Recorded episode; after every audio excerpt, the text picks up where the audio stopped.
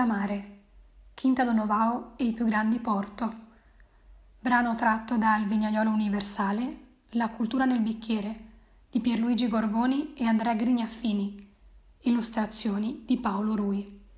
Marsilio Editori 2018.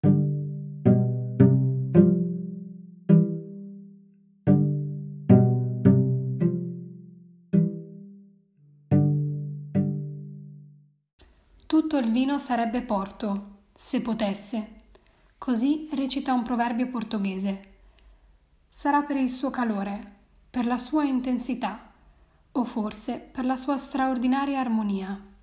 Comunque si prenda, è un ettero equipaggiato da una dolcezza e da una seduzione assolutamente sconcertanti. Per nulla semplici, perché ciò che rimane dall'elaborazione alchemica del vino di Porto, emblema dell'omonima città, certo, ma anche del Portogallo intero, nella bottiglia vuota e nella mente, è sempre una somma incalcolabile di infinita persistenza nostalgica. Ed è sempre questo fado alcolico a renderlo leggendario.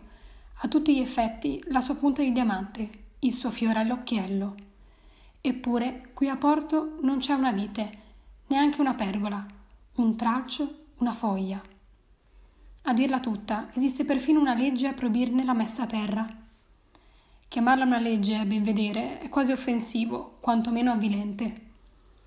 Già, la più antica legge di demarcazione, quella del vino di Porto precisamente, che mette in risalto la prima estrosità del vincuore del terminale occidente iberico.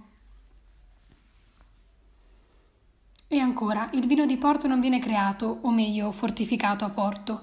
Non vi giunge uva, che invece si pigia dove nasce, nella regione del Douro, a sua volta costituita da profonde vallate scavate dai fiumi. Si tratta di una sorta di canyon naturale, sicuramente sublime dal punto di vista scenografico, inospitale però per quanto riguarda l'offerta misera del suolo. Lo strato di terra che ricopre infatti il fondo di granito e ardesia è talmente sottile da rendere la vita difficile anche alle erbacce. Lo stesso clima è inclemente, freddo d'inverno e torrido d'estate.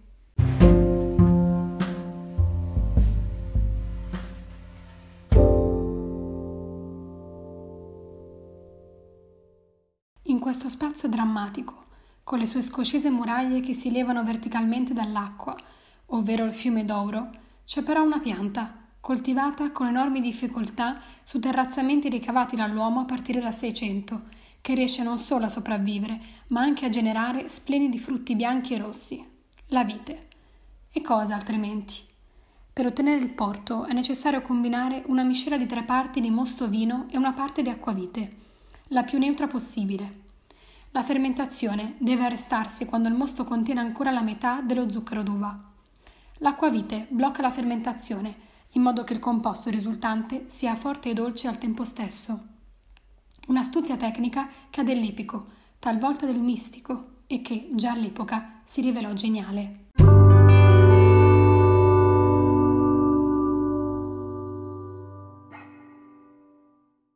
Sebbene la regione sia caratterizzata da temperature pesanti, che in certi casi possono anche superare i 50 gradi, e dalla totale assenza di precipitazioni nel periodo di maturazione dei grappoli, in modo da garantire alle uve un elevato grado zuccherino, l'insieme non è comunque sufficiente allo sviluppo dei 19 e 22 volumi alcolici e della dolcezza residua finali. Uve che dalle 87 consigliate si riducono per lo più a 5. Touriga Nacional, che largisce forza, longevità ed eleganza. Cinta Roris, finezza e acidità. Cinta Barroca, profondità, struttura e aromi fruttati. Tobriga Francesca, corpo e frutto. E Cinta Cao, equilibrio e complessità. Inoltre, per estrarre dalle bucce, macerate nel loro succo, gli elementi indispensabili, si deve ricorrere a una pigiatura prolungata, in modo da ricavare tutta la loro essenza. Sì, ma dopo tutto ciò, l'invecchiamento avviene nel fascinoso capoluogo del distretto omonimo? Almeno quello? Dovrebbe essere, così come pare corretto osservare a Porto, l'esistenza di condizioni climatiche ideali per l'affinamento, poiché restando nella sua zona d'origine sembra che finisca con il prendere un gusto di bruciaticcio, coniato con il termine tostatura del Douro. Invece è errato. Le case di affinamento o logge, che sono poi le stesse che commercializzano il vino, si trovano a Villanova de Gaia, un sobborgo di porto, di rimpetto, sulla spuona sinistra della foce dell'immancabile fiume d'Ouro. Ed è in questa località che finalmente il trattamento viene completato.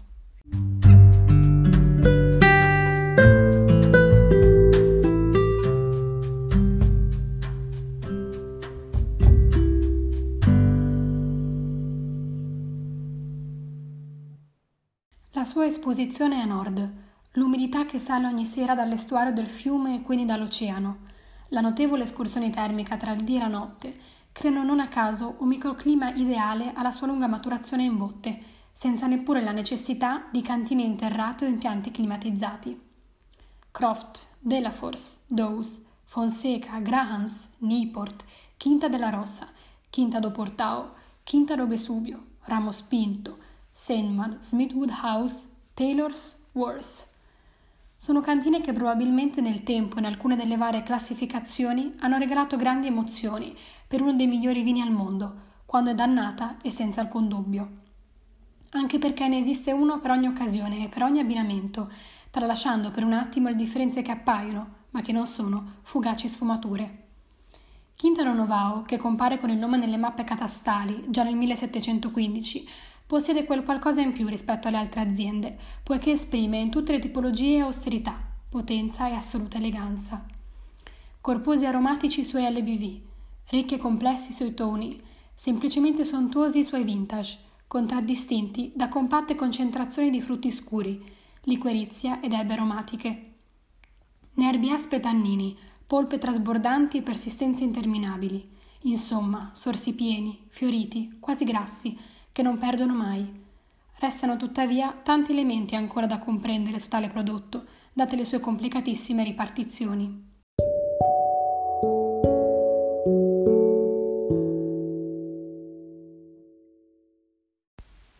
Se siamo in cerca di certezze, in questo apparentemente confuso e complicato universo del vino di Porto, eccone immediatamente una. Non gusteremo mai un porto monovitigno. È indispensabile che i vitigni impiegati siano almeno un paio. Allo scopo di evitare altri equivoci, è bene considerare che, con tutta probabilità, il porto è sempre un blend di numerose varietà, dove non è concesso amalgamare uve a bacca bianca con uve a bacca rossa. Ebbene sì, un'autentica mescolanza di uve, le migliori, di vini, i migliori, perché saper armonizzare annate diverse, vendemmia dopo vendemmia, in maniera quanto più possibile costante nel periodo è il mistero di ogni tenuta. Un enigma che rende questa Ferrari lusitana qualcosa di degnamente riconoscibile.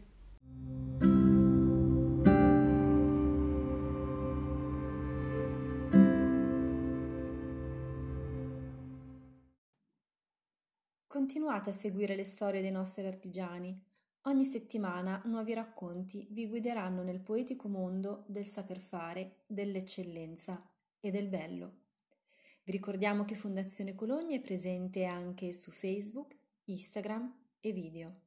Vi auguriamo un buon ascolto.